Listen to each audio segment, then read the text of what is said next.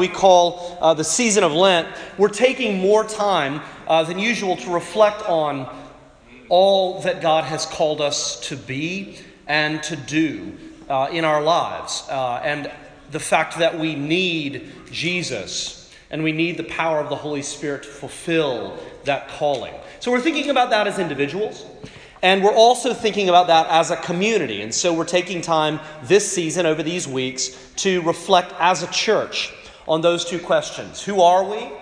And who is the Lord calling us to uh, become in this neighborhood of Brookland, in the city of Washington, D.C. And uh, for those of you who have been a part of this church or other churches, you know that it's very important from time to time for us to come together as a church and to ask these questions to reflect on those things. Um, if you're not a part of our church, if you're visiting, if you're not a Christian, and this sounds uh, maybe like it's not relevant for you, uh, I do want to say actually, I think this is a great opportunity for you to get a sense of what we're about and uh, what kind of community this is and what we care about. Uh, and to decide whether or not uh, this could be uh, a community that would become your home. And, and we, we really hope that it will. Um, but but we're gonna, I want to put the statement up here. Uh, this is the way that we would summarize who we are as a church and where we feel like God is calling us to go. And this statement has come out of our leadership and a lot of prayer and reflection and conversations in our congregation. So I'll just read it to you. As a church, we seek the flourishing of Washington, D.C. by building gospel centered communities that practice generous hospitality, spiritual formation, and missionary faithfulness in every neighborhood. So, this is how we would answer those questions. And we want to make sure that we have clarity on this so that we can move forward together in the coming years as a community, move uh, as one. And so we're breaking this down and looking at a different piece each week. So, two weeks ago, we looked at the first part as a church, that's our identity. Um, and then last week, we looked at the second uh, uh, sort of grouping of words, we seek the flourishing of Washington, D.C. That's our vision. That's what we hope to one day see become a reality here uh, as a part of our church's presence. So, tonight, or I'm sorry, this morning, we're going to be focusing on this next phrase building gospel centered communities. And this is the, the phrase that we would really uh, use to describe the mission of our church. What's the, the core strategy or the core thing that we devote ourselves to? Uh, now, different churches define that differently. And for us, this is how we would define the core strategy that we pursue in our life together. And, uh, and the first thing I want to say about this before we get into Scripture is that this is not a new idea. That there's not a single thing that is innovative about this.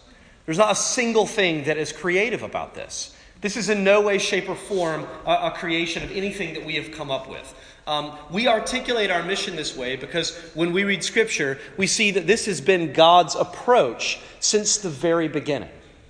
That from the very beginning, God's way of interacting with and ultimately saving and restoring His world has been through communities. Taking a community of people, setting them apart as His covenant community, and then using that community to bless the rest of the world. That's the way that God does what he does in the world. And we see in the Old Testament that happens through Israel. But ultimately, they fall short in that role. And so Jesus comes, and in the New Testament, we see that this work continues through the church.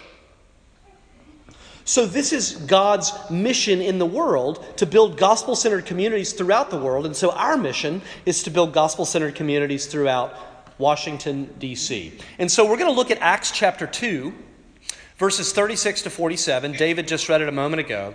And we see here uh, uh, scripture that helps us understand what gospel centered communities actually are. And so we're going to spend our, uh, the most of our time looking at gospel centered communities, what, what that actually means. Uh, and then uh, a few minutes at the end, we'll just talk a little bit about the specifics of how we actually go about doing that here as a church. So, Acts chapter 2, verses 36 to 47. Uh, let's pray and then we'll dive in. Our Heavenly Father, as we, as we look at these words, we acknowledge that, that anything that is built with human hands, human wisdom, uh, is sure to fall apart, is sure to fall short, is sure to one day fail. That, Lord, we, we're here because we believe that you're doing something in the world, that you are here, present, at work in the world that you've made because you love it and because you want to restore it. And Lord, we want to be a part of that, a part of what you're doing. So we ask that all that we do here this morning, including these words, would be a faithful reflection of what you're doing and of who you are, that you would bind us together and bind us to yourself, that we would be a part of your great mission in the world. We pray this in your Son's holy name. Amen. So, Acts chapter 2, verses 36 to 47. What is a gospel centered community? I want to start by saying this all communities, all communities, are held together by at least two things. You have to have some shared identity and then you have to have some kind of or set of shared practices. Those are the things that define communities. And this can be anything, right?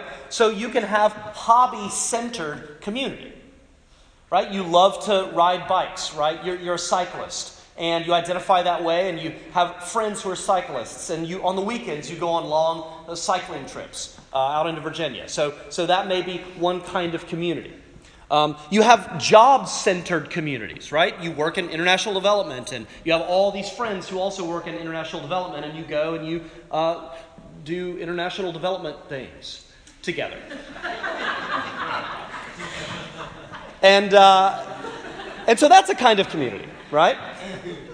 You can have, uh, uh, you can have a community that's based on uh, where you live, right? Uh, a common kind of shared uh, neighborhood. Uh, these are all platforms for community. You can also have a, a life stage centered community. This may be one of the more common experiences we have, right? Uh, you have a, a, group of single uh, people without kids who love going out, and, and, and they have all of their, and they call everybody, uh, let's go out. It's, it's 9, 9 p.m., but let's go out, and uh, we're going to stay out super late. And, uh, and, and, and all the people that say yes are, tend to be people who don't have kids. And, and you all and you go out and you have fun and you stay out till three o'clock in the morning and, and it's great, right?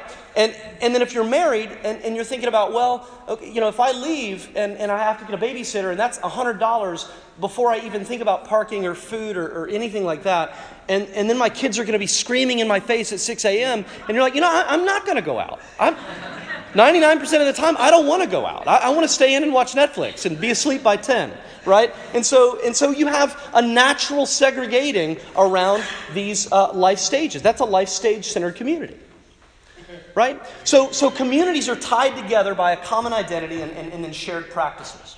But here's the thing things change, right? Circumstances change. You love cycling, but then you get an injury and you're out. And, and your friends keep going on trips without you, and it's hard not to lose touch with them. You know, or you get sick of the field that you're working in and you change jobs, and you want to still keep going out with all the friends that at your old job, but you have less and less to talk about, less and less in common, right? And this happens a whole lot. You have people who they love going out and they're single and they don't have kids and they, they, they, and they do it all the time and then they get married and then they have kids and then all of a sudden when everybody else is going out they don't they, they're exhausted and they don't want to go out and it's expensive. And, and so naturally as much as they want to keep uh, everybody together and keep hanging out naturally you begin to grow apart. And it's not because people don't care about each other. It's because the, the, the, the common platform of your community has shifted. And so the principle that we see here is that the strength of any given community, the strength of any given community depends on what it's centered around. Is it an identity? And are there shared practices that remain, or are those things changeable? Do they change over time? So, when we talk about a gospel centered community, what we're saying is you have a community that while we may have common interests and similar jobs and similar life stages and all of those things, that the thing that actually ties our community together is none of those things. The thing that ties our community together is the gospel, which means the good news of the life and the death and the resurrection of Jesus Christ, which is an eternal, unchanging reality and that that is the center of our community. And the gospel gives us a shared identity and it gives us shared practices. And that's what we see in Acts chapter 2. Uh, this is right after Pentecost when the Holy Spirit has come, and Peter preaches this uh, spirit filled sermon, and there's this mass conversion. All of these people, their hearts are pierced, and they come to Christ. And this is the beginning of the New Testament church. And we see this description of a gospel centered community through identity and shared practices. And, and the first section uh, really talks about a gospel centered identity. Uh, I'll just read it to you, these verses here, verses 36 through 38. Let all the house of Israel therefore know for certain that God has made him both Lord and Christ, this Jesus whom you crucified. That's the end of the Apostle Peter's sermon. Now, when they heard this, they were cut to the heart and said to Peter and the rest of the apostles, Brothers, what shall we do? And Peter said to them, Repent and be baptized, every one of you, in the name of Jesus Christ for the forgiveness of your sins. So, the first thing we see is that a gospel centered community is made up of people who share this gospel identity. In other words, they are people who have had their hearts pierced by the gospel, and they have repented, and they have been baptized for the forgiveness of their sins and through that baptism, they've become a part of the church body. And, and really, the focus here is on the word repent, because the core of Jesus' teaching, which is summarized in Mark 1.15, is this. Jesus came and he preached, this was the core main idea of his sermons. Repent and believe in me. Repent and believe in me. That's what Jesus preached. And, and I think often we hear the word repent and we have lots of connotations. And, and so the thing I want you to see is that repenting is about a lot more than just being sorry that you lost your temper or cussed or masturbated last night. It's a much bigger phrase. That the word repentance actually shows up outside of the Bible. And one of the great examples of the use of this word comes from the first century. Uh, there were some Jews who were planning a revolt. The Jews were under Roman occupation, they hated it. And so a group of Jews, they were planning a violent military uprising, a revolution. And there was a man named Josephus, and Josephus knew, he just looked at this situation and he knew that this plan was hopeless, that this approach to revolution would only end in slaughter and death and failure. And he had a different plan for revolution. He agreed that there needed to be a revolution, but he had a different plan for bringing it about. So Josephus goes to the, to the brigand, the, the, the leader of this uh, kind of uh, planned revolt, and he sits down with him and he tries to convince him abandon your strategy, abandon your plan for revolution. It's not going to work, it's going to fail. There's no way that it will succeed. And I want you to come and I want you to join my revolution and what I'm doing. And do you know the words that he literally uses? Repent and believe in me. The exact same words that Jesus uses. And this helps us understand more what Jesus actually means when he preaches this message. Because what he means is so much bigger than what we normally think. That the gospel is Jesus' plan for revolution. The gospel is Jesus looking at the world, seeing everything that's wrong with it sin and death and corruption and oppression and, and poverty and disease and all of these things, and realizing there needs to be a revolution. But it's the revolution that he's bringing about through his death and resurrection. And so when Jesus says repent, he's saying abandon your plan, abandon your whole life project that you're doing apart from God. However good you think you are, whatever difference you think you're making, Ultimately, you are doomed. Ultimately, this path leads to destruction. It's a dead end. He says, so repent, leave all of that behind, which means don't just stop doing the bad stuff, but stop thinking that by doing good apart from God, you can somehow be saved or somehow bring about everything that this world needs. He says, abandon your plan for revolution, become a part of my plan for revolution. So, repenting means abandoning our whole life plan and becoming a part of what Jesus is doing. It means believing that his death pays for our sin. It means that believing his righteousness makes up for everything we lack in righteousness. So, this is telling us that our shared identity, our shared identity, is that we're sinners who have been saved by grace. Our shared identity is that we are people who looked at our plan and looked at God's plan and Jesus, and we scrapped our plan and we said, I want to be a part of this. And we've joined in through our, our baptism to all that God is doing through Jesus. Right? And so, because of this common identity, our community looks very unique. Right? So, if you come into a gospel centered community and you're, and you're, and you're you know, actively committing sin, right? You, you know, envy or greed or slander or gossip or sexual immorality or any of the things that the Bible lists, a gospel centered community is going to say, that's not Jesus' way. Abandon your life apart from God. Repent and come and follow Jesus.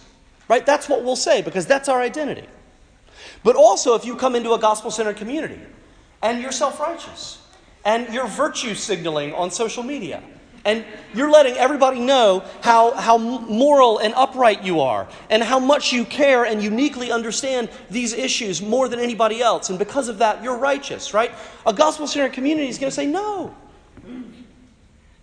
That's not, that's not Jesus' way. Abandon your plan, repent, and come and follow Jesus, right?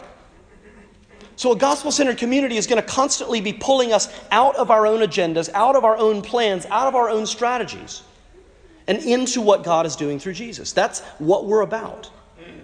Right? So, in a gospel centered community, that's incredibly liberating because we no longer here have to pretend like we do outside of this community. You know, you go to your job, you meet people at parties, and you meet people, and, and, and, you, and you put the persona out there. You know, you put your best self out there and you try to convince people that you're this amazing person. And, and we just get to take that off here because that's not our shared identity. Our shared identity is that we're sinners saved by grace. So just by you being here is an admission of guilt. You, you didn't know that. I assume the worst about people, the absolute worst, because I know myself. I know the truth about myself. I know that you have no idea how bad I am. And so I assume the same is true of you.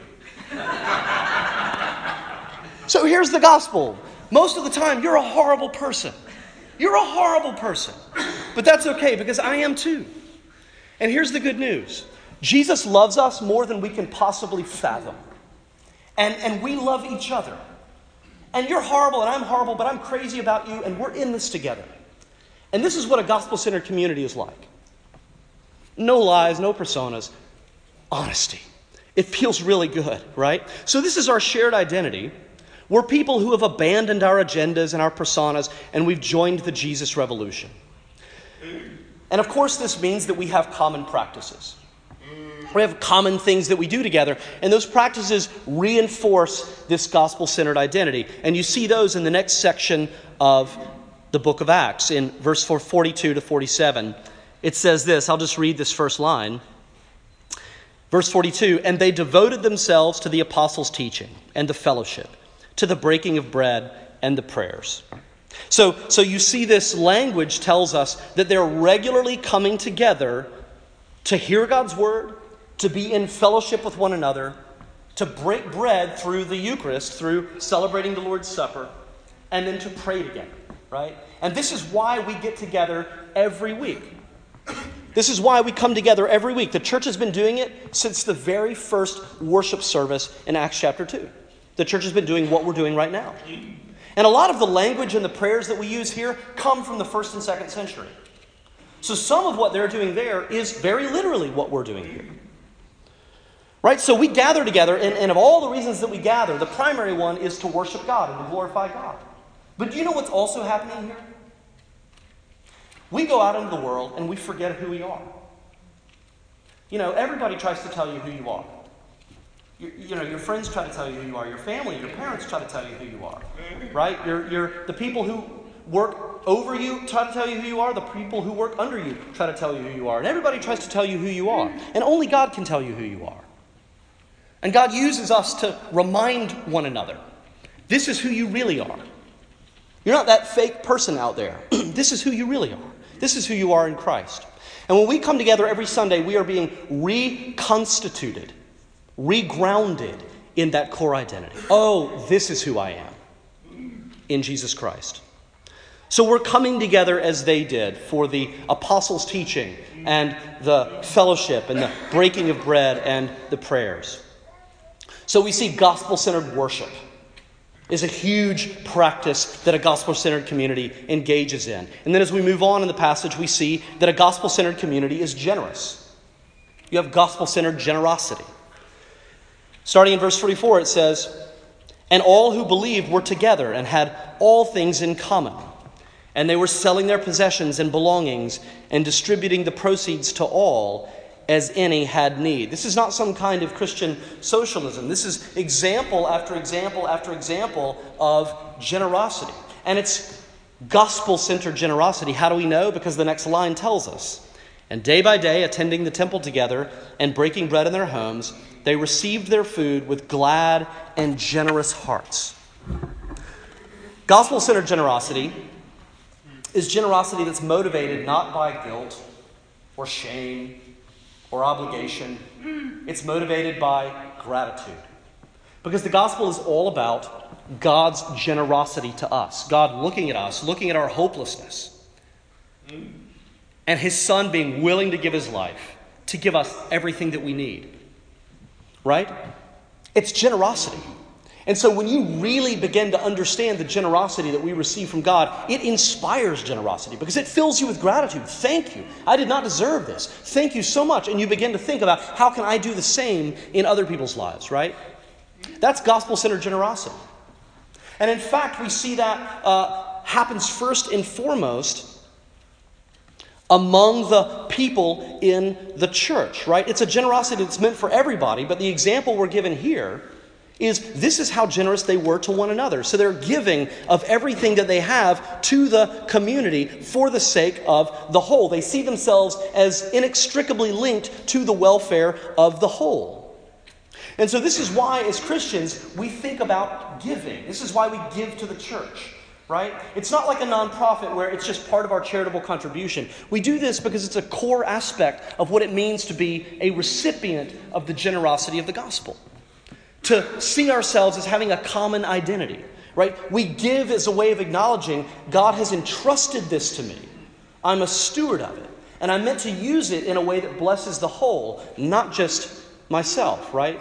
And so Christians talk about tithing, and tithing is as a kind of an Old Testament principle, um, you know, giving 10% of the first fruits, and it's an agricultural principle primarily. And, we see that as kind of a principle, but really, I, I encourage people not to be legalistic about tithing. It's not about a hard and fast 10%. The principle that we see here, and the underlying principle, is that we are recipients of radical sacrificial generosity. And so, as a response to that, we practice radical sacrificial generosity.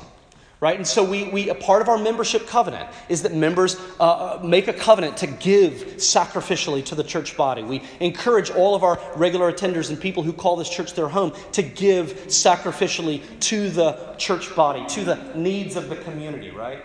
And yet, if you're not a Christian or you're not a part of this church, we would say, no, please don't give. Because the reason that we give is a direct response to the generosity of the gospel. It flows out of that. So if you don't believe the gospel, you don't have a reason to give, right? So we don't want you to do that because it's an outward and empty gesture that doesn't align with something that's inward and real and true in your heart.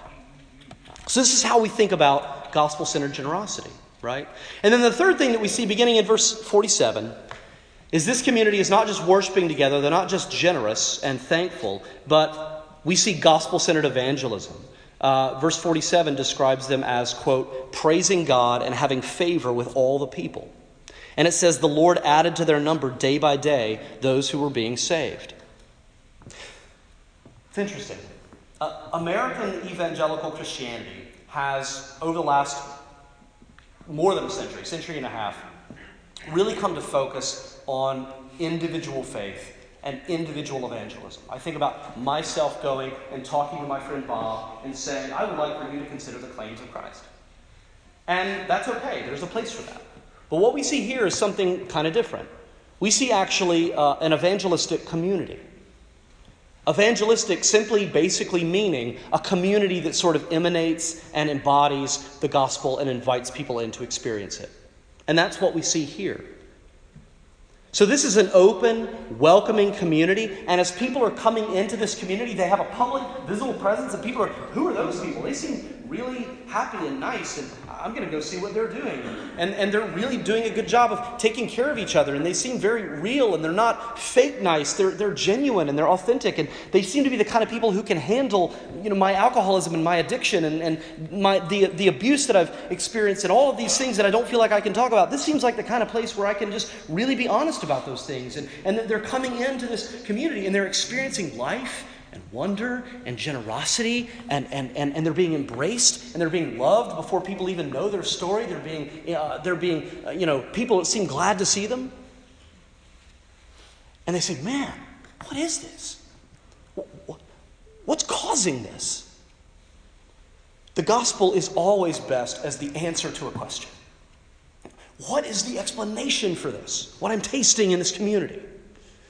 That's the kind of evangelism you see here. People are coming into this community, they're having these experiences, and they're falling head over heels in love. So, this is what we mean when we talk about gospel centered communities.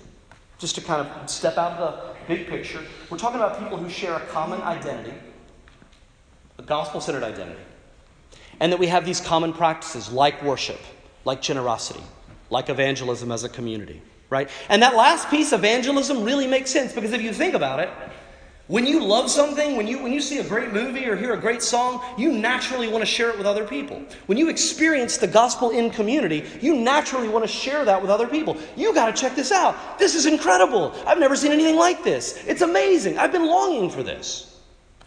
That's how evangelism is meant to happen. Right, so this is why we want to build these kinds of communities all through DC. We don't just want to build one central big church. We want to spread these communities out. We want every neighborhood in DC to have an opportunity. We want to take this to people. Not expecting people to drive all the way across town to come here. We want to take this experience and get it out as far as we can to maximize the chance that people have a shot at experiencing the gospel in community. That's what we're about. So I just want to say a couple of words before we end on how we go about doing this as a church. Kind of what's what are the nuts and bolts. And the first thing is this. In our own church, Church of the Advent, we gather together on Sundays, and this is the first and foremost where it all begins. The goal of our gathering right now is to experience the gospel in community. We hear it, we see it, we even eat it.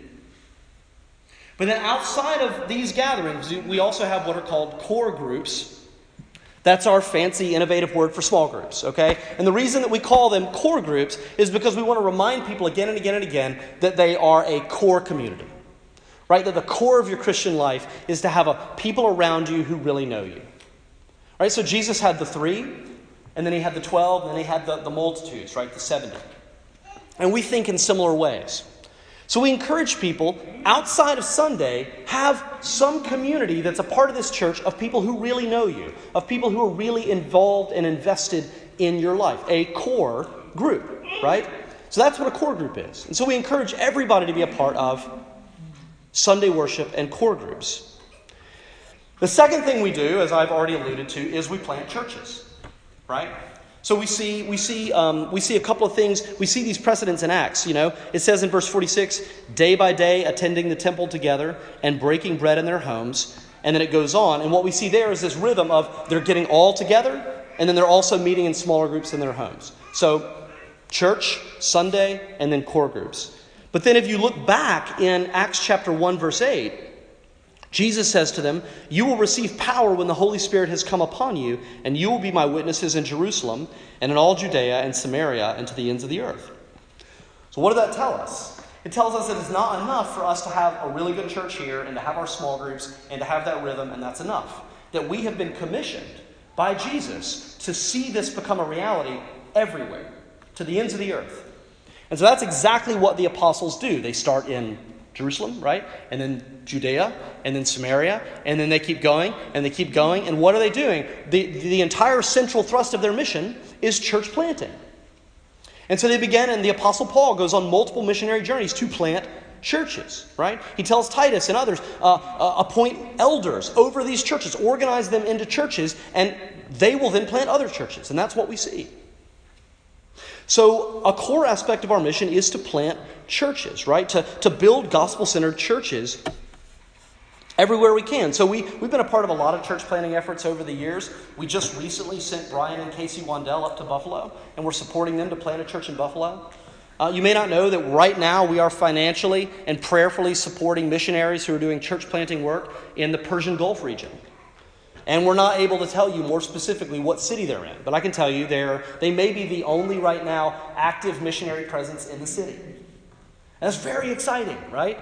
Uh, we, are right now beginning to move towards supporting church planting in Crozet, outside of Charlottesville, Virginia. But we want to see more churches planted in D.C. And so we're hoping that in this coming uh, season of our life together, we will celebrate more church plants, right? And then lastly, that brings me to Brookland. The greatest thing I think that we have right now to celebrate is Brookland. And with Brookland, we, we are exploring, and, and what we're seeing is a really exciting opportunity to approach church planting in a way that's different in some ways from what we've done in the past. Because in the past, we've planted standalone churches. But over the almost nine or ten years that we've been a, a community here, we've recognized that church planting in DC is incredibly expensive. Um, frankly, it just costs a lot of money, and space is incredibly hard to find. Uh, Advent Columbia Heights has, in eight years, been in four different worship spaces. We've just been forced to move that many times, right? And, and, and there's never really any guarantee of how long we're going to be in a given place, right? And so, from the very beginning, because of the cost and the instability, we've wanted to find ways to collaborate. How can we be more collaborative? How can we be better stewards of the resources that God has given us? And so, when we saw this opportunity in Brookland, you have these two neighborhoods, Columbia Heights and Brookland, that are less than three miles apart.